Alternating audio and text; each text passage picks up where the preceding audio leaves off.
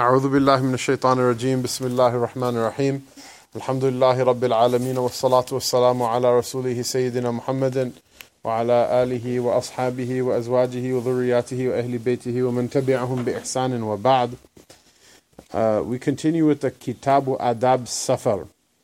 باب استحباب الخروج يوم الخميس واستحبابه أول النهار uh, This is the the book uh, or the section regarding the etiquettes of how to travel.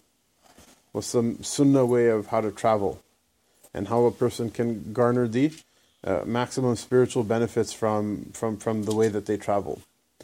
Uh, the specific chapter with regards to the recommendation to leave the house on a Thursday and the recommendation to uh, leave in the beginning of the day. عن سيدنا كعب بن مالك رضي الله تعالى عنه أن النبي صلى الله عليه وسلم خرج في غزوة تبوك يوم الخميس وكان يحب أن يخرج يوم الخميس متفق عليه. وفي رواية في الصحيحين لقل ما كان رسول الله صلى الله عليه وسلم يخرج إلا في يوم الخميس. Sayyidina Ka'b bin Malik radiallahu ta'ala anhu narrates that the Prophet sallallahu alaihi wasallam set out for the, the, the expedition of Tabuk. On a Thursday. The exp- expedition of Tabuk is uh, a follow up after the Battle of Mu'ta. Mu'ta was a, a, a battle in which Rasulullah sent a dispatched an army to fight the Romans who were encroaching on the Arabian Peninsula. And that army was under the command of Zayd bin Haritha radiallahu ta'ala anhu, who was in Jahiliyyah, the adopted son of the Prophet. He was such a close companion of the Prophet ﷺ. Had he survived the Prophet ﷺ, he may have been even his Khalifa. And uh, uh, so he set him as commander of that army. And then after him, he set, uh, uh, uh should he fall, uh, Sayyidina Ja'far bin Abi Talib, who was the brother of Sayyidina Ali radiallahu anhu, and a person who physically resembled the Prophet ﷺ closely. And then after him, should he fall, Sayyidina Abdullah bin Rawaha, uh, ta'ala anhum. So all three of those commanders were shaheed fi sabilillah in that battle. And the flag fell from the hand of Sayyidina Zayd bin Haritha radiallahu ta'ala anhu. And uh, Abdullah bin Ja'far took it and uh, he was given the laqab of a tayyar because it was seen in dreams that, of him flying through Jannah. That his two arms were uh, amputated uh, from losing them in battle. That he one arm was carrying the flag and it got cut.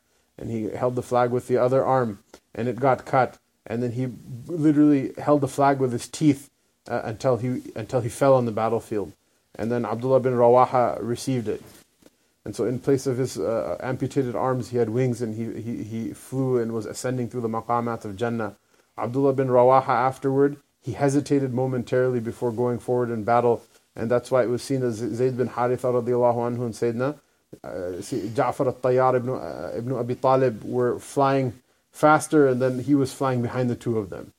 Uh, uh, uh, and then after that, Amr bin As radiallahu ta'ala anhu, who was a new convert uh, to Islam, and he was a, a, a, a, genius of strategy, a very eloquent man, and a very, very intelligent man of Quraysh. He had recently defected uh, from Quraysh and, and ta- taken up the deen and accepted Islam. And because of his new Islam, he wasn't put as a commander in the army, but because the appointed commanders of the Messenger of Allah sallallahu all of them fell uh, uh, one by one, the Sahaba decided because he was a very competent and able person, they decided to make him commander. And so what he did was he took the rest of the Muslim forces and they retreated because the Roman army's uh, crack elite force very difficult to fight. Uh, and so they did they did a tactical retreat. And then what he did was he ordered by the nightfall he ordered the Muslims uh, each of them to gather wood, firewood, and each one of them make a fire in order to make it look like, because the scouts of the Romans want to see how many of them are there. They want to make it look like there's 10 times the number of people because usually you only light a fire for 10 men. And then after that, he uh, ordered them in the day, in the, uh, when the day broke, to march around a mountain in and out of the sight of the, of the Roman army so it looks like there are more and more reinforcements coming to demoralize the Romans. Uh, and so the Romans actually retreated from there. And so the Sahaba radiallahu anhum, it's very interesting that when they came back to Medina Munawwara, uh, uh, Rasulullah sallallahu alaihi wasallam wept for the people who, who were uh, shaheed in the path of Allah subhanahu wa ta'ala. And he went and visited and consoled the family of Ja'far bin Abi Talib and uh, of, of Zayd bin Haritha and the other shuhada. And the, the Madani people were somewhat uh, irritated with uh, Amr bin As radiallahu anhu. Why? Because you should have also fought and you should have also been shaheed like the rest of them. And Rasulullah sallallahu alaihi wasallam, in fact, he didn't he didn't agree, and he uh, he said to Amr that you did what you did what you did was right. The idea is that a person should sacrifice for the sake of Allah subhanahu wa ta'ala and be ready to sacrifice for the sake of Allah ta'ala. But the goal of that spirit is not to not to just lose for no reason. That if you have an objective, you set out of your home to do something, the attainment of the objective is the goal. And then in, in that process, if for whatever reason you should fail, or you should be killed, or you should suffer some sort of loss, then that's something that's accepted by Allah subhanahu wa ta'ala. But the failure shouldn't be an objective in and of itself. And I think that's one of the problems with a lot of weird uh, screwball groups in the in the world nowadays that are ready to go out and just blow themselves up and whatever. They have no objective in mind in the first place. They're not doing anything. There's no rational way a person like that can think how, how Islam and the Muslims are going to benefit from this. They just said, well, you know, we already lost, so what the hell? And just, you know, and that's what it is. It's just what the hell. That's where it begins and that's where it ends. Uh, uh, there's no, there's no uh, glory and glamour in it, and there's no reward in it. It's just uh, makes life difficult for everybody, and it will make the hereafter difficult for themselves. And Allah Ta'ala protect us from that. This is why it's important to attend dars and things like that. There are many people who have a lot of excitement with regards to deen, but because they don't understand it, they end up doing more harm to themselves and to others than than than than, than benefit. And had they sat and listened, right? Rasulullah actually praised uh, Amr bin As. He actually saved the rest of the army, and the objective, which was what to check the advance of the Roman army into the into the uh, Arabian Peninsula. They said these pe- they thought these people fought so hard, and now they have all these re- reinforcements, and there's so many of them, and Arabia is like a godforsaken place according to the rest of the world, right? It's nothing there but desert. There's nothing there to steal or jack. Even today, nobody would care about it if it, if it wasn't for oil. Uh, uh, so they just said, you know what, just leave it alone. Uh, leave it alone as long as they stay there. The next year, the Ghazwa of Tabuk, after the after the Battle of Mu'ta, Rasulullah because imagine that he took it very personally. He himself gathered an army, and this was the most prepared army that the Muslims ever had. Every other time, Uhud, Badr, you know, Khandaq, things like that, it was very like they had to scramble an army at the last minute or, or with very little preparation. The Battle of Tabuk uh, uh, was an army in which there was, was an army in which there was announcements made in Medina Munawwara and from all the places where the Muslims lived that come forth, prepare. Everyone should bring a, a riding animal. Everyone should bring their proper arms, ar- armament, armor. The the wealthy amongst the Muslims donated for those people who couldn't afford to uh, uh, uh, bring the proper the horse and the, the arms and the armor that they donated money for those soldiers then to, to be equipped properly so that this army could go and face the uh, uh, face the Romans. It's not like they just said, "Ah, this is the messenger of Allah. We're just going to walk on the battlefield and like you know like twirl the stick like a magic wand, and the angels are going to just like you know whatever like some sort of video game uh, rain down fire onto the battlefield." Um, those things those things happen, but then what do we need you for? If the angels are doing all the work, then why are you and me going to show up Yom Qiyamah and ask to go to Jannah, right? The angels are already the angels, mashallah. So, uh, uh, you know, there's there's wisdom in everything. At any rate, Rasulullah sallallahu alaihi wasallam, Tabuk was something that he meticulously planned. And uh, uh and uh, uh, there's like there's a lot of history with regards to it. But Rasulullah sallallahu used to love going out on, on, on, on Thursday. When he would go on a trip, he would plan to leave on Thursday, and he left for the Ghazwa of Tabuk on a Thursday. And Allah knows best what the hikmah uh, uh, uh, of it may be. One of the things that comes to my mind is the barakah of, of Jumu'ah. That one, if you're traveling, then the Jumu'ah is not wajib on you. But the barakat of Jumu'ah are very, very helpful and very necessary for people. Uh, some of the greatest uh, battles uh, of the history of Islam, they took place on Fridays. The Battle of Ain Jalut, which is the battle in which the Mamluk Turkic slave king army they they they they uh, uh, gave the first defeat in the open battlefield to the Mongols. Imagine the, they went all the way from Mongolia all the way to uh, Palestine, and they're about to invade Egypt. They literally swept the entire Asian continent without being defeated in the battlefield. So, uh, you know, Saifuddin Qutuz and uh, Ruknuddin Baybars and the, the, the, the Mamluk slave, slave king armies of Egypt, they were like, no, this is it. It's going to stop here. Because the, the Mamluks, the slave kings that ruled over Egypt, they themselves are Turks who are like cousins of the Mongols. So they have very similar battle tactics, they're similar abilities. They ride horse very well, both armies. They, uh, uh, they have very accurate uh, archery skills. They're, they're master tacticians. They, they strike hard and they move fast. And so they said that, yeah, these guys, you know, we're not going to let them, we're not going to let them destroy Syria and destroy Egypt uh, like they destroyed the Muslim lands of Central Asia. When the, you know, Imam Bukhari and Tirmidhi and all these, Nasa'i, Nasa and, and Tirmidhi, all of these different cities, these were great centers of learning and culture in the Muslim world, literally decimated to the ground. Even plants were not left alive. Uh, uh, uh, they were burned uh, in, in, such a way that, that stone was not left on top of another stone. Buildings, everything was destroyed. And so these cities, uh, they still exist, Bukhara and Samarkand and, and Tirmiz and all these. These are all, all the pe- original people of them all died. And people re, you know, different people came and re-inhabited them and repopulated them. Um, and in many ways, the culture of those that Central Asia, much of it had to flee and seek refuge in India because India was also uh, uh, ruled by Turkic slave kings, and uh, they also they also held their own against uh, against the Mongols in battle. So at any rate, uh, the Battle of Ain Jalut is the first defeat that was given to given to the, the Mongols in the open field, and that was the advice of the ulama to uh, Saifuddin Qutuz, who was the, the, the, the, the commander of that army, that wait until after the hour of Jum'ah has passed even though because they're in the uh, path of Allah subhanahu wa ta'ala, neither Jum'ah is uh, wajib, is obligatory on them, nor are, are, are, they going to pray it anyway. But because they wanted to have the help of the du'as of the people, because everybody knew that the, the, the, this army is going out, if it gets defeated, then all of North Africa will probably come under Mongol rule as well. And they don't let people go, they kill everybody. Uh, uh and so it was a danger for the existence of Islam itself that if they decided to turn south and then destroy the sack the Haramain Sharifain, there's nobody to defend them afterward. Uh, but Allah Ta'ala was there to defend them.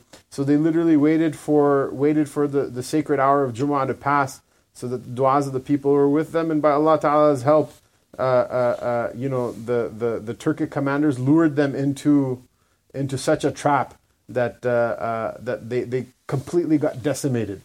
And it was such a shock the, the, the, the, the Khan uh, Ulegu, who was the commander of that army, although he wasn't personally there in the battle, he was revered. In fact, Ulegu becomes in Persian and Arabic, it becomes Halaku, which is not actually his name. Halak in the Arabic language means like destruction, like killing and destruction. They gave him the nickname because it was it was spelled very similarly. The Gaf and the Kaf are written the same in the in the old Persian orthography. So they gave him the nickname because of like how crazy he was, like how many people he had killed. He had sacked Baghdad, which was the seat of the caliphate. People were in shock. They thought the Yom Qiyamah was happening. This is how crazy this guy was. And uh, uh, for him to, uh, for his army to fall into a trap, and, and literally only a, a, couple of people were sent to, to carry the, the message. They were spared in order to send back the message of how bad the defeat was. Um, it was such a sadma and it was such a, uh, uh, uh, a blow to the prestige of the Mongol armies that they quarreled with one another and they started to fight with one another after that.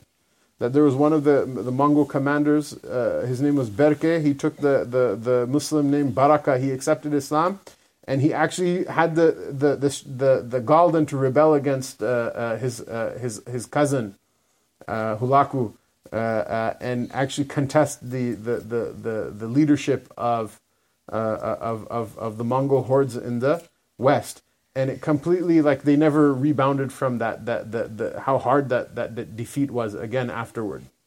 And afterward most of the mongol commanders will start to accept islam as well.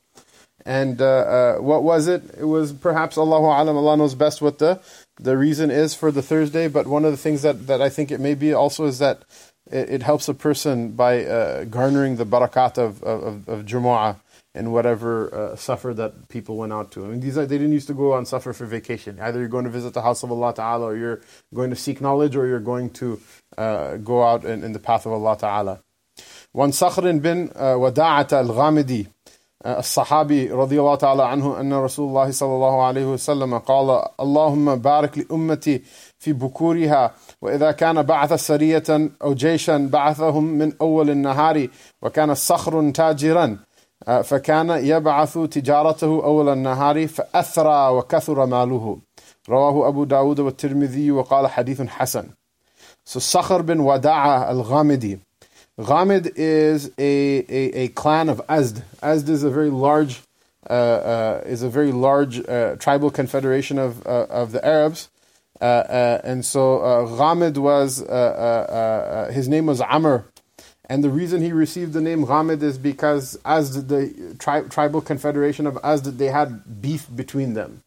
It fractured into several competing different groups, and they all they all fought with one another and uh, he uh, he took the different uh, warring sides and he uh, made sulh between them. So he he, uh, uh, he he he patched up things between them and got the tribe back together again and stopped them from infighting. So uh, uh, uh, they called him Ghamidi because the, the, the, the, anger and the war and the infighting from before Taghammadahu, it's like he drowned it out. there's a, a, a, a joker individual who takes the name Sa'id Ahmed Ghamidi, and he is neither Sa'id nor is he Ahmed nor is he Ghamidi. He actually took the name just like as his stage name, and he was a stooge of the uh, the, the the military dictatorship of Pervez Musharraf. Alhamdulillah, Allah Taala be praised, who rid uh, the Dar al Islam of it. And uh, uh, he now makes the rounds in America because he's banned in Pakistan because he gave all these kind of ridiculous fatwas to make the military government happy. But the problem is they're like completely against uh, they're completely against the ijma of the ulama, and he did, he's basically a hadith rejecter and weird guy who gives weird fatwas. You don't have to pay zakat because you already pay taxes and all this other stuff. So, uh, uh, you know, mashallah, I guess you don't have to pay as many taxes anymore either because, mashallah, uh, the Senate is about to rob the uh, the exchequer dry, but uh, khair. We digress. So this was a real Ghamidi. Sakhr bin Wada'a was a descendant of this uh, Amr who was the, the Ghamid of Azd. And he said that the Prophet, the Messenger of Allah sallallahu alaihi wasallam said, he made dua, Oh Allah, put barakah in my ummah in its mornings. And Rasulullah sallallahu wasallam, if he was going to send out a, a detachment or an army, he would often send them at the first thing in the morning. Uh, uh, uh why? Because there's barakah at that time. And uh, uh, this Sakhr who narrates the hadith, he was a businessman, he was a tajir, a trader, and he also used to be very meticulous that whenever he did any business, he would start out early in the morning at the crack of basically right after Fajr, is right after praying Fajr. And uh, فأثرى يعني صار ذا ثروة أثرى صار ذا ثروة he, he became wealthy. فأثرى وكثر ماله and his, uh, his, his wealth became plentiful. This is another thing, it's really bad. What do we do? After Isha, we hang out and we talk. It's not a good. It's not a good thing. Our parties, if we want to have them, we should have them earlier. People should go to sleep right after right after Isha. That that's the type of the time of sleep that's the most restful. And then people should wake up the next morning from Fajr. If you feel sleepy, then take a nap later in the day. But people should try to do that the the Fajr to uh, Fajr to Isha schedule. In the summers, it's not as easy because the night is shorter, so you take a nap longer. But uh, this whole thing of hanging out at, at, at, night afterward, it makes people miss Fajr, first of all, and it precludes them from ever being able to read Tahajjud. Nobody has achieved any maqam with Allah subhanahu wa ta'ala uh, except for by reading Tahajjud. Nobody, any person who thinks that they're a Sufi or one of the Salihin or a Salafi and they follow the Salaf, the Salaf, they used to wake up for Tahajjud. The Sufis, they used to wake up for Tahajjud. Everybody used to wake up. Nobody wake up for tahajjud anymore. It's comical how you wake up for tahajjud and your problems get solved, and then the next day you're like, yeah, I'm tired. If you don't go to sleep right after Isha, you're probably not going to wake up for Fajr. There's a good chance you're not going to wake up for Fajr, except for with great difficulty, and you'll muddle through your Fajr. Whereas if you're going to sleep at 8 o'clock, I mean, you get a straight uh, 8 hours of sleep after 8 o'clock, and you still have an hour and a half to pray tahajjud before before uh, the uh, uh, fajr comes in. That's the proper schedule. And more than that, uh, on top of that, I should say, is that the barakah is in the early morning. When you study, that's the that's the most mubarak time. When you do some business, that's the most mubarak time. When you do some work, that's the time that Allah Ta'ala gets more done with less. Uh, but, but guess what? The whole Pakistan, the whole India, the markets don't even open until like 11 o'clock. If you show up at someone's shop at 10:30, they'll probably be sitting there eating their breakfast. They'll like drink tea with you. They don't sell you anything. Whereas what? those places that are heavily influenced by the British, like Lahore, for example, Karachi, the markets all open late. The places where the British didn't rule directly, right? The the the the, the places uh, in the in the in the uh, north where the Pathans are, or the places where the Baloch are, or the places where the, uh, uh for example, uh, uh, rural areas that weren't so heavily influenced by the the British, still the markets all open after Fajr. Why? Because al barakatu fi bukuriha right? You don't have to have the business open 24 7. The idea with people was what? You have, you know, they had a completely different way of life. All the people who sell shoes are in one line. All the people who sell pots and pans are in one line. Everybody knew how much money they needed to get their household expenses done. Once they got their money, they closed up the shop so that their brother could also make a living. If you have a, a community like that, will people care for each other? Yes. If people care for each other, are you going to have as many drive-by shootings? Are you going to have as many like uh, theft? Are you going to have people, you know, outsiders going to come come in and be able to mix it up and like uh, uh, dispossess you of your land? Absolutely not, because you got each other's back, and everybody's happy. There's enough to go around. It's just that when when people do things stupid in a stupid way and waste their resources, then there's not enough resources left over. And when you have to compete for those things that were plentiful, and you screwed them up yourselves as a qawm out of bad habits. I shouldn't say you, I should say me and we uh, out of our bad habits, then people will, instead of uh, uh, collaborating with one another, then people are going to try to backstab one another. And individuals may become very powerful, but as a community, everybody is going to become weak. Uh, uh, but Rasulullah that's that's his uh, his sunnah is that things should be done early in the morning. Trust me, I'm the last guy who's like, I'm not a morning person. When morning persons say stuff like this, then you're like, yeah, sure, it's easy for you to say that. I'm not a morning person. I'm I'm uh, very much a night owl. The thing is, though, the problem is it works, and I've experienced it myself as well. And if it's not easy to do, you have to work hard in order to maintain that that uh, uh, uh that schedule. Sometimes people accuse you of being antisocial. This comes to another uh, important precept with regards to your uh, suluk, which is what don't ever f- feel ashamed or apologize to anyone for not wasting time. If someone wants to waste your time, say no and if they try to guilt, guilt trip you about it or say something to you about it, it's your problem. Never apologize about using your time wisely. It's the only thing you have. It's the only resource Allah Ta'ala gave any, any one of us Use your, your, use your time wisely. If it's difficult to get onto the schedule, it's still worth it. Uh, do what you can to get, get, get on the, the, the, the schedule of the sunnah.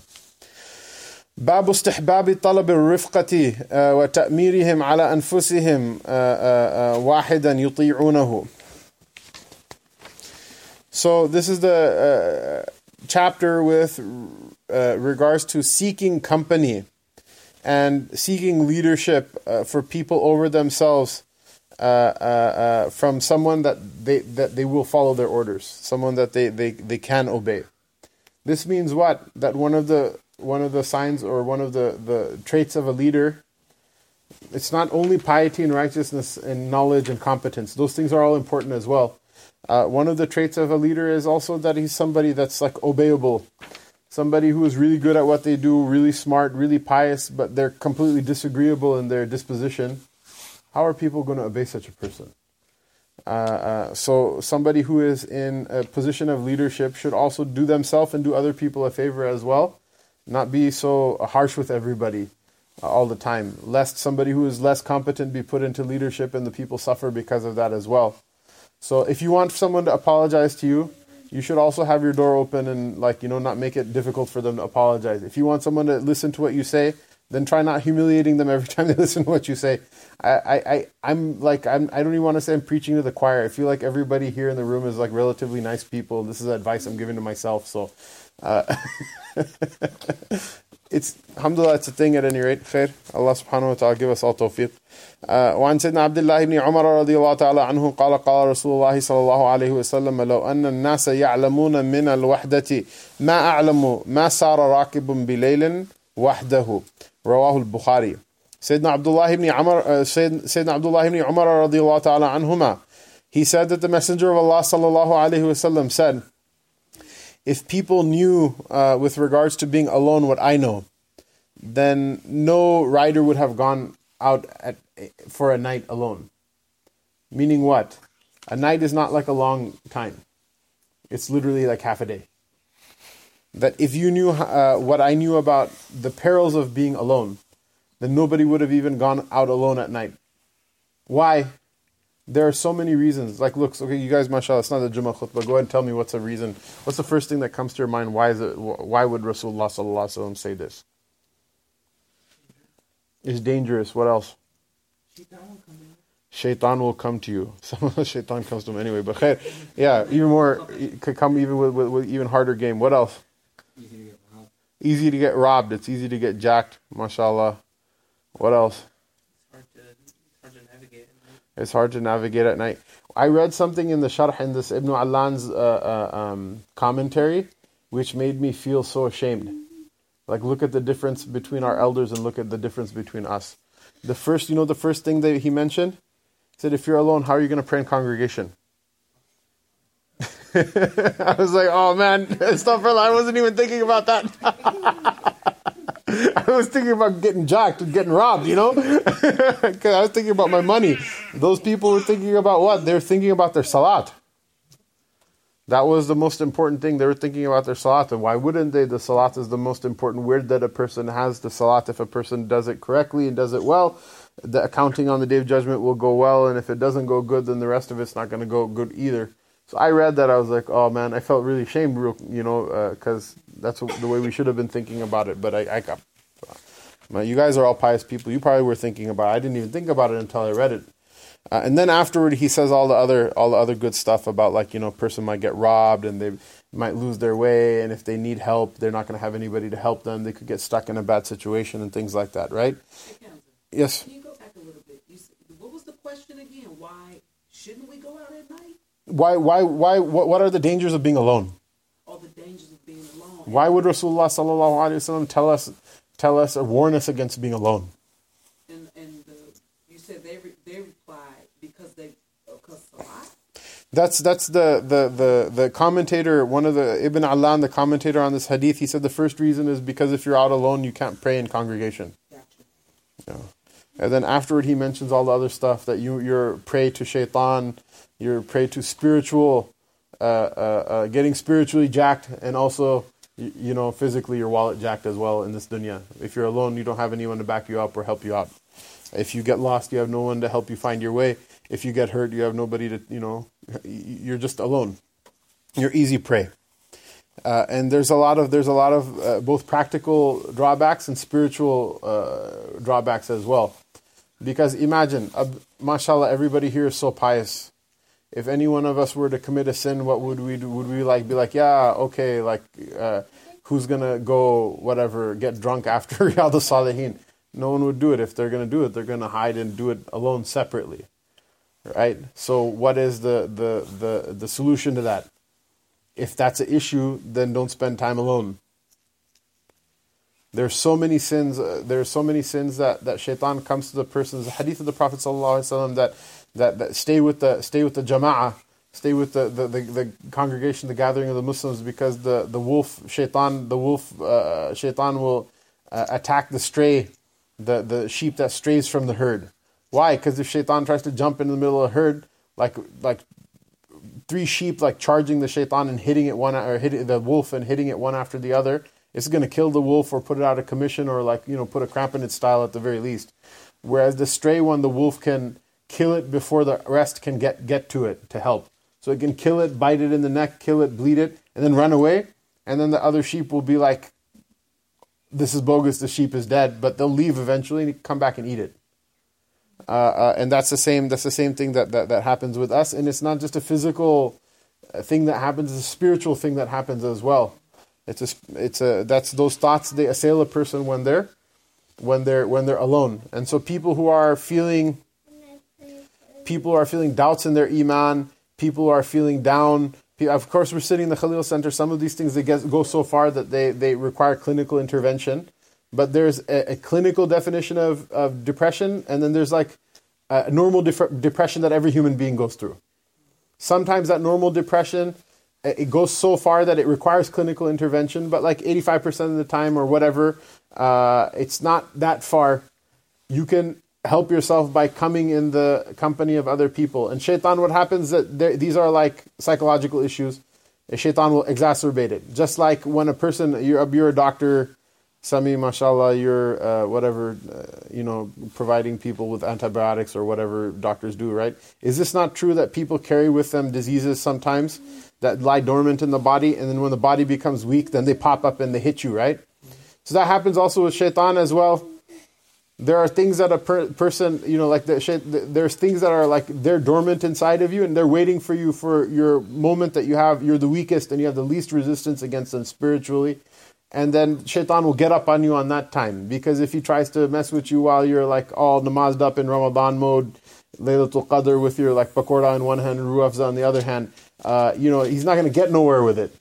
He's going to have to wait till he's going to have to wait till uh, uh, you know you're till you're down and you're all these other things. So when you walk into the when you you know when you walk into the dars where the hadith of the Prophet is read, or the halaqah or the dhikr of Allah subhanahu wa ta'ala is being made, these are places where where you know you have the, the protection of like the flock around you. It literally, the hadith of the Prophet with regards to uh, uh, there's a long hadith with regards narrated by Sahih Muslim with regards to um, the the benefits of making dhikr and the benefits of the gatherings of dhikr, literally, right? And so the the the Rasul sallallahu alaihi wasallam when he narrates that it's the angels they witness that gathering and then they have a conversation with Allah Ta'ala about it. And finally, Allah Subhanahu wa Ta'ala says, "My angels bear witness that I, I uh, uh, accept from them and I uh, forgive their sins and all of these other things." And then the angels bring up an objection. Uh, the last thing is they bring up an object- objection. They say, "Oh, so and so was there, and he wasn't there for, like out of your love. He wasn't there for sincerity. He was there for some other reason." And what does Allah Ta'ala respond to them? He says, "Humul qawmu la yashqa jalisuhum." Those are such a people. The even the ones that, that, that sits with them, that person will never be unhappy. They'll never be wretched. So that's a that's I mean the hadith is it's a good bet. Don't separate yourself out and then afterward be like, oh my god, like I don't you know believe in I don't know if I can believe this anymore and I can this and I can't that anymore. These things are true. I mean these things are to some degree they're also choices that we make as well. Don't live in like some weird community in like the backwards no, middle of nowhere if your iman is weak. Right? Captain barbarossa he keeping it real man. He's like he's like the lighthouse over there. He's generating so much noor people from miles around can see it right? But if you're not in that hal if you're like you know your iman is dangling by a thread you know it may be time for you to like you know get an apartment next to next to like msi or whatever why because uh, because that's that's it, right? Dar Qasim is on one side, Dar Salam is on the other side. You know, the uncles got you covered for uh, for Fajr and, and, and Isha, and uh, you have help. You have someone to back you up. You're not alone anymore. Uh, and this is also another reason why the ulama classically didn't used to look look uh, favorably on people leaving Dar al Islam. Many of us, we had no choice. We were just born here. What are we going to do, right?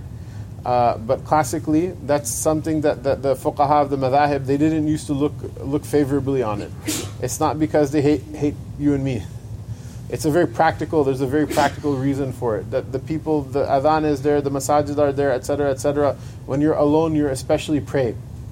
Uh, uh, uh, and some people, Allah gives them a strength that they can resist all of these things, but not everybody. Most people, they, they get affected by people who are around them. If you see that, don't waste your akhirah, it's not worth it. Surround yourself with better company, better people. Even if it means taking a pay cut, it's okay. You know, Yom Qiyamah, nobody's going to be asking you for a 20. Everybody's, every, you got $5 I can borrow. Nobody's going to be asking you got $5 I can borrow. What are the people going to be asking one another? Can I have a subhanallah? Get lost, get your own subhanallah. Can I have Allahu Akbar? Get lost, get your own Allahu Akbar. This one's mine. I, I'm going to need it. Uh, uh, so don't don't don't don't waste your iman if you, if if you're in a perilous situation and you're alone and stuff like that. Just go go wherever go wherever the Muslims are and wherever you need to to shore your iman up. you'll very quickly realize they're not perfect. But like disbelieving God is not one of the things they they may like you know sell you inferior uh, quality biryani or gyro, but uh, uh, but like you know throwing your mind in the garbage can is inshallah not one of the complaints that you're going to have from them. وعن سيدنا عمرو بن شعيب عن أبيه عن جده رضي الله تعالى عنهم قال قال رسول الله صلى الله عليه وسلم الراكب شيطان والراكبان شيطانان والثلاثة الركب رواه أبو داود والترمذي والنسائي بأسانيد صحيحة بأسانيد صحيحة عفوا وقال الترمذي حديث حسن I love this. This is this is amazing. Right, Rasulullah sallallahu alaihi wasallam. That's the beauty of his words. Eloquence is getting to the point, not beating around the bush. Rasulullah sallallahu alaihi wasallam wasn't blunt, but he did get to the point. He did it with style, and he got to the point. Uh, uh, he wasn't insensitive or whatever, but he got to the point so people can understand. You know, not everyone is the sharpest tool in the shed. You know, if you tell someone that there's like bagh mein bulbul hai, they not everyone understands what you're talking about. So sometimes you have to get to the point. Sayyidina Amr bin Shu'aib, uh, uh, from his father, uh, from his grandfather, who was uh, uh, Abdullah ibn Amr ibn al-As radiallahu ta'ala anhu, they narrate the hadith that uh, a rider, a lone rider is shaitan. And two riders are shaitan, two shaitans. You know, Shaykh, you're not being sensitive. Sorry, Rasulullah said it. And he's right. if you disagree, you're wrong. So the lone rider is a shaitan, and the the the, uh, the and two riders are two shaitans, and three riders are are like a group of people traveling. Meaning what? A person who's alone, it's bad news for him, and he also it's quite possible he may carry bad intentions for other people. What do they say? They say all these like what they call like a, a lone wolf attack it's not like there's because it's so stupid. You listen to the news and CNN, you think the ISIS are some sort of like criminal mastermind geniuses. They're not. They just flood social media with stupid messages, and there are people who really need to just see someone at Khalil Center uh, or see someone like you know who can help them like with their with their with their issues. And uh, uh, instead, they don't get that help. But because they're Muslims, all of a sudden, everything they do is holy war. And so someone just does something like, you know, some 17 year old kid does something dumb, which is what 17 year old kids do. But they just didn't, you know, they just like somebody uh, hit them with a particularly stupid message at a particularly vulnerable time in their life, and they didn't talk about it with anybody. Right? Why? Because if there are three or four people sitting around, they would have realized when they look at each other's faces how stupid of an idea this is. But it's usually the individuals that, that, that you get to. Why? Because shaitan attack, attacks uh, shaitan attacks the, uh, uh, the, the sheep that strays from the flock. So Rasulullah sallallahu alaihi wasallam he said what? He said that, that one rider alone is shaitan, and two riders are two shaitans, and three riders are, are, are like traveling companions. وعن سيدنا أبي سعيد وأبي هريرة رضي الله تعالى عنهما قال قال رسول الله صلى الله عليه وسلم إذا خرج ثلاثة في سفر فليؤمر أحدهم حديث حسن رواه أبو داود بإسناد حسن Sayyidina Abu Sa'id al-Khudri radiallahu ta'ala anhu and Sayyidina Abu Hurairah radiallahu ta'ala anhuma, Allah ta'ala be pleased with both of them. They both narrate the exact same wording of the hadith that the Messenger of Allah sallallahu alayhi wasallam said. When three people go out uh, on a trip, uh, then let them pick one of them as a leader. So the idea is three a big number or a small number? It's small. So the smallest number that's considered a, a, a correct plural in the Arabic language. Oh, there's a usuli discussion as to whether two is plural or not. But khair, without getting into it, it's the, the smallest number that, without difference of opinion, it, it forms a it forms a plural in the Arabic language. Is a a, a, a trip uh, something that's permanent or transitory? It's transitory. It's just ephemeral. It's temporary. It's just it's for a short time. So if it's important that three people on a trip, even them for them, it's important that they should pick someone to be an emir. This is a sunnah. If you go out on, on a trip, that you should amongst yourselves pick someone to be an emir. Then, then what about more than three people, and what about something that's more permanent than, than going out on a trip? It's even more important. Now, this is the this is the problem, which is what, which is that the egos of people have become so huge and intractable completely intractable. nobody can accept the imara of anybody anymore. Parents can't accept the imara of their uh, children, can't accept the imara of their parents anymore. Youngers can't accept the imara of their elders anymore. Uh, wives cannot accept the imara of their husbands anymore. Students cannot accept the imara of their teachers anymore. Nobody can accept any anybody telling them, you, you can't tell me what to do. Who's the, the if you nobody tells you what to do, then you're alone and you're the one that shaitan gets easiest.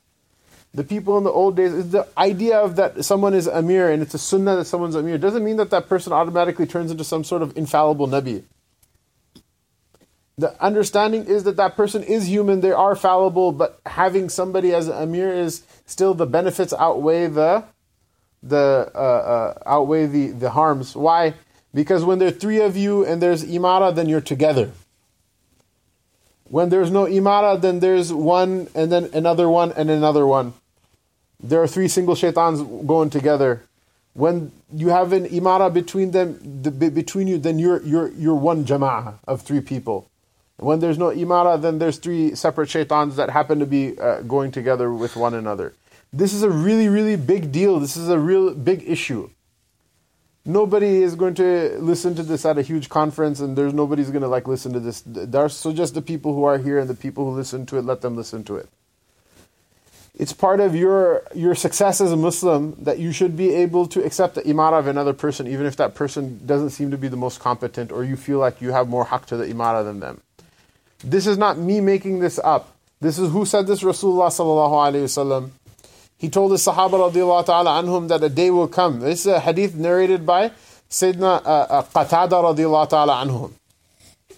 Abu Qatada radiallahu ta'ala anhu, who was one of the heroes of the Ansar. He was like one of their tough guys in battle. He was the guy when they went for Umrah and stuff, he would not go in ihram. He would go plain clothes and he would be armed because he was a security for the caravan. He, he visited Sayyidina Muawiyah radiallahu anhu during his caliphate once. Imagine Muawiyah radiallahu anhu accepted Islam after the Fath. The Sahaba, the Ansar the ones who were, who like basically built this whole thing up. The, the, the Muhajirin came to them and that's when it started. As a community, that's when Islam started as a community. They're the ones who were there from the very beginning. And so he's visiting Sayyidina Muawiyah radiallahu ta'ala anhu, who is now Khalifa in Damascus. All of the Ansar to, the, to a man, they all back Sayyidina Ali radiallahu anhu. And so he went and visited him, and it's a proof. This is a proof that they didn't, neither side, you know, considered the other one to be a kafir, or munafiq, or whatever. They actually visited him.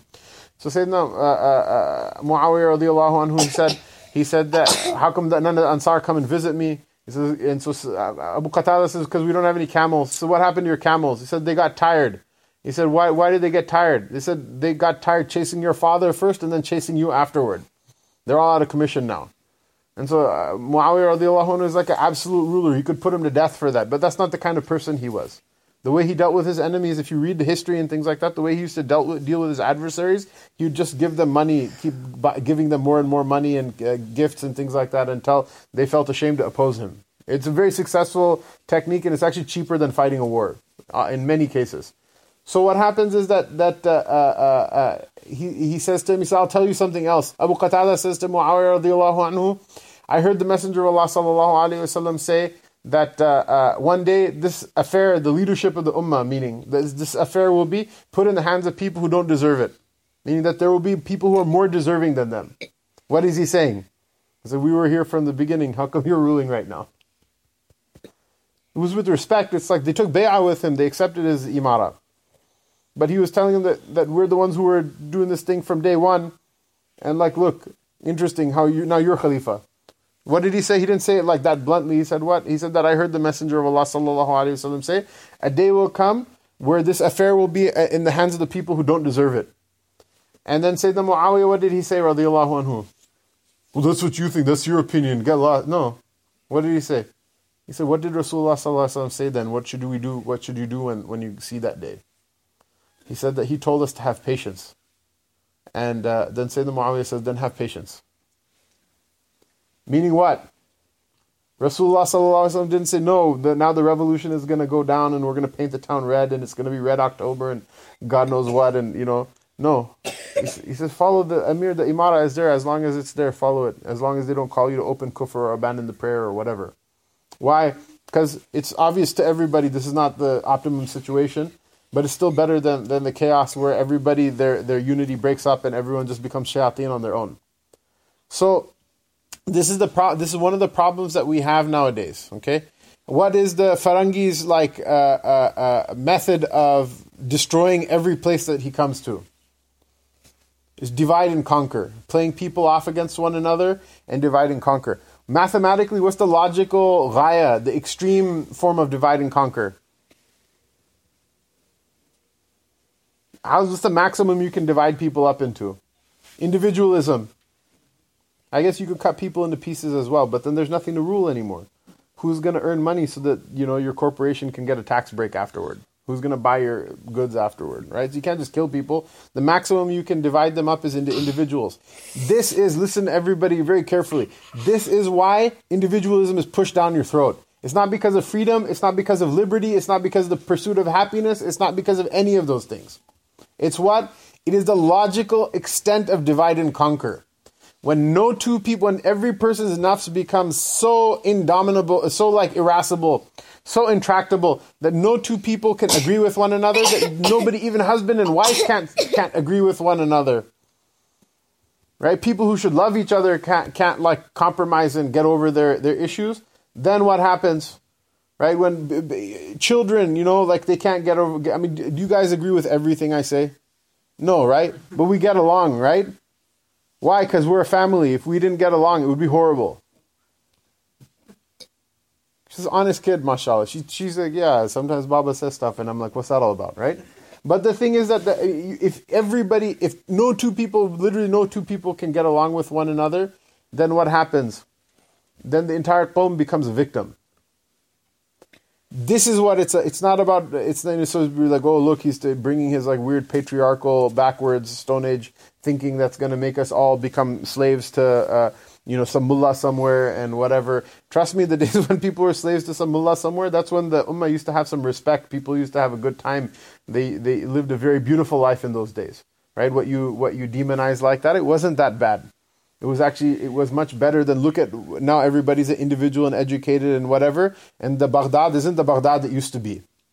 And the Damascus isn't the Damascus that it used to be. The Cairo isn't the Cairo that it used to be. The Lahore is not the same Lahore it used to be. Right? These places, Delhi is not the same Delhi that it used to be. Why? Because people can't get along with one another. They hate each other. They, they, the, the, the only thing more intense than their hate for each other is their love for their own nafs. How is anyone going to go anywhere with it? Whereas Rasulullah sallallahu this is one thing, mashallah, Tabligh Jamaat, hand it to the Tabligh Jamaat. Khair, there's been some hiccups lately. I don't want to get into it. But the point is, at least the small Jamaat that goes from your local masjid, right?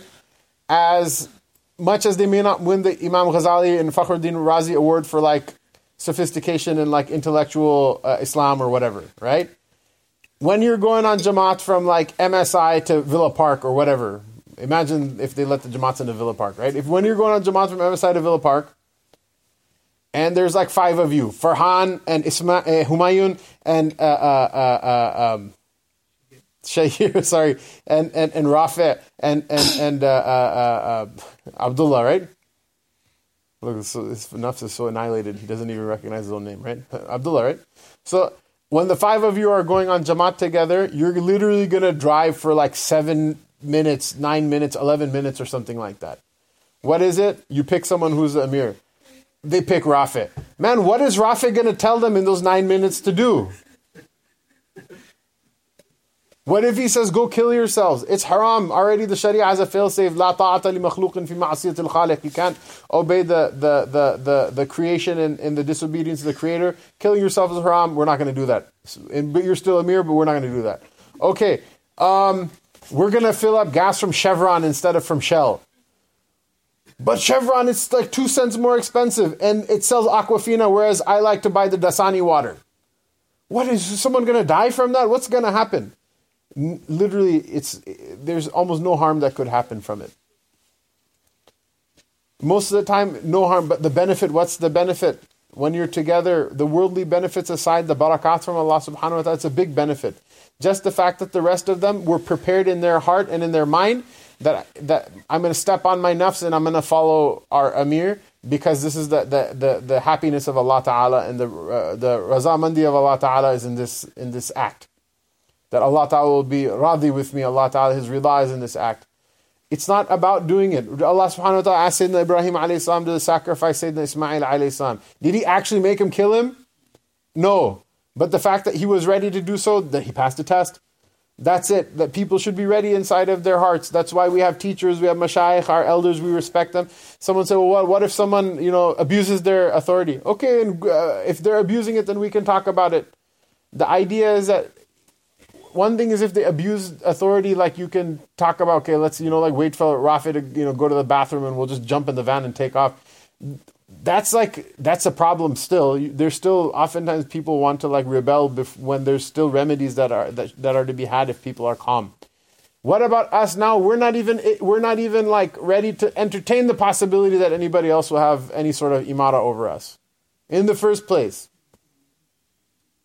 this is one of those things you know you can read a thousand books about islam until you practice these things in the suhbah of the mashayikh you'll never understand what they mean you can read a thousand books about Sufism until you actually sit in the suhbah of a shaykh. When you read a book about Sufism, it's like King Arthur and Camelot and uh, you know unicorns and wonderful mir- book things about miracles and everybody's wonderful and it's nice. When you're actually in the khanqah getting dressed, drilled down by the by the the nazim and like you know uh, you want you're still hungry and like they took the food away and whatever, then you're like wow this is a lot more uh, real than than we thought it was supposed to be. But the barakah is in the realness. The barakah is not in like, you know, like whatever, some sort of Lord of the Rings out version of, of, of Islam. Because that doesn't exist. It never existed. You thought of it in a certain way. It doesn't exist that way. This is a thing people should practice these things. You know, just accept that fact that, that, that one person, even if it's the person you detest the most, that the, the, the rida of Allah Ta'ala is in being together and being together. The sign of the togetherness of a people is that they have imara, that when they move, they move as one. And the right of an emir is that he should be obeyed, and the right of the ma'mur, the people who uh, uh, are under the emir, is that they should be listened to. All of these things we've forgotten how to do them. So someone becomes boss at work. Why? Because I have the money, I own the company. Or because I'm the one who got the raise, I'm the one who got the promotion. They don't even listen to people at work. Consequence, everyone at work hates them. If the unit fails, it fails together. If the business fails, everybody's out of a job there's adab on the other side too. You should listen. Parents, you should listen to your children. Husbands, you should listen to your wives. Like not just like, yeah, yeah, okay, are you done yet? But like no, actually like listen and think about it before making a decision. You don't have to give an answer today. You can give one tomorrow or like in two, three days. People don't nobody, the people, once they're on top, you know, once they're on the bottom, it's all about the revolution. Once they're on top, it's all about, uh, uh, uh, you know, like I earned this, I deserve this, and like everybody else is jealous of me. This is all like super like nafs uh, uh, uh, gotten out of control. So what did Rasulullah sallallahu says that said he said that that uh, uh, uh, that three that that that that that if you three people go out on a journey, then let them choose one of them uh, as an emir. And but tariq al ola, uh, uh, if it's more than three people or if it's something more permanent than a journey, then they should they should they should then also have a leader. Uh, when Sayyidina Ibn Abbas ta'ala, and this is one thing very, I'll be honest with you, this is something i it hurts me inside. And I'm not, I'm not like saying it out of whatever. The, the ulama in any place they can't get together and they can't pick an emir amongst themselves. It hurts me inside to say this. Uh, and inshallah, Allah Ta'ala give all of us tawfiq and give all of us hidayah. Because if, if they did, then the people, the people amongst them, anyone who had any khair inside of them, they would follow. It's difficult. It's something that's affected every single tabaqa of society. Uh, um, and and it, you know they, they just can't, just can't do it. We can't, as a Muslim community, we can't pick. If we, wallah, if the Muslims in America, they would pick someone as an emir, right? Someone who at least believed in the Deen, right? Uh, and believe that the Rasul sallallahu what he came with is the truth, and believe that what's in the Quran is true uh, if we, and we we fall, we wouldn't as a community get tossed around like we get tossed around. We wouldn't get uh, jacked like we we do from all sides. Why? Because anybody who wants anything from us, they know every single man amongst us, every single woman amongst us. There is statistically uh, uh, uh, going to be in like five, seven, whatever number of million people Muslims there are in this country. There's going to be someone who will agree with everybody So you just sift through until you find the person who's, yes, I think pink lemonade is the most important thing in Islam. And khalas, you give that person $100,000 a year and give them a nice stage and make a nice sounding name for their organization, the Islamic uh, Supreme Council of the Islamic, uh, you know, Klingon Empire. And khalas, that person is now the president of it. And uh, uh, uh, they'll be, and they know that they can interview them on Fox News. And what will the Muslim community do? They'll be, oh, this guy was on TV. Why don't we invite them to our masjid for the next fundraiser? Why don't we invite them to our masjid for the next, or you know, our thing for the next conference? Why? Because we don't have any group amongst us in the first place that we can say, does this person even speak for us, or they do not speak for us? So you have all of these talking heads. Some of them utter blasphemy on social media daily. And, and what happens? We accept them as our leaders because we don't have a group in the first place. So they're not our leaders. They just people, there's like five million individuals. Each one represents themselves, and that person seems to have gotten the spotlight. So we think, oh, well, he's more leadery than the rest of us are. So we may as well listen to what they have to say. Now they become an important person in the, in the community. Uh, uh, whereas that's, that's, you know, that's ridiculous. So North Korea found an American who thought North Korea was good, right? Dennis Rodman I said, this is the leader of the Americans. We're going to negotiate with him on behalf of America, right? The government would be like, this is a joke, right? You can have him. you can keep him. They wouldn't get anywhere, right? They wouldn't get anywhere. Yes, ma'am. Is it, is it, is it this practice of assigning amir, is it good to, to do it even with two people so you can check your own self? I'm listening to what you're saying because sometimes we lie to ourselves, but if it's two of us, two sisters, is it best to just go that extra mile to just have one leader over if we're traveling together? With with two people, generally the adab is that you're companions, that you just look out for each other. Okay. Uh, um, that that much, uh, you know, you just look out because it becomes overbearing. Then there's checks and balances. If there's one person's amir and two aren't, then like you know the person who's giving the commands is cognizant that like you know if the command becomes too ludicrous, I can be over overwhelmed. But yeah, two people, the adab is you just look out for each other and show concern for one another. So the last hadith in the bab, inshallah, عن سيدنا عبد الله بن عباس رضي الله تعالى عنهما. Um, and this hadith is awesome. This hadith, like it's uh, a person iman should come into their into their heart and flow through their veins when they hear it. عن النبي صلى الله عليه وسلم قال خير الصحابة أربعة وخير السرايا أربعمائة وخير الجيوش أربعة آلاف ولن يغلب أثنى عشر ولن يغلب أثنى عشر ألفا من قلة رواه أبو داود والترمذي وقال حديث حسن And this is a glad, great glad tidings for people. Anyone who wants to do something in the path of Allah subhanahu wa ta'ala, the help of Allah ta'ala is there for you. The Prophet sallallahu alaihi wasallam said, the best of companions are four. If you want to do something, get four of you together and, and do it. Inshallah, the help of Allah will be with you and the best detachments are 400 right? If you have some big project that want you want big task if 400 of you are on the same page the help of allah ta'ala is with you. And the best of armies are 4000 and rasulullah sallallahu alaihi wasallam said 12000 uh, believers 12000 people of la ilaha illallah they'll never get together and do anything and fail because of lack of numbers if they fail, it's gonna it's gonna be because of lack of sincerity or lack of obedience uh, to Allah Taala and His Rasul Sallallahu Alaihi Wasallam, or because something else was better for them. But twelve thousand people will never get together and be frustrated from whatever they they're doing because of lack of numbers or means. Dude, there's like twelve thousand Muslims in Chicago. The problem is, and they all eat gyro biryani, but they can't agree on which gyro biryani they want. So bale bale, you know, enjoy yourself. Keep doing doing what, what we're doing and like see how far it goes. Otherwise, it's not like a huge number of people. And that's something that we need to do. If nothing else, if everyone is intractable, if every man hates his neighbor, you know, have kids, teach your kids, you know, teach your two boys love one another. Inshallah, they'll become twelve thousand soon enough. You know what I mean? Whatever you can do.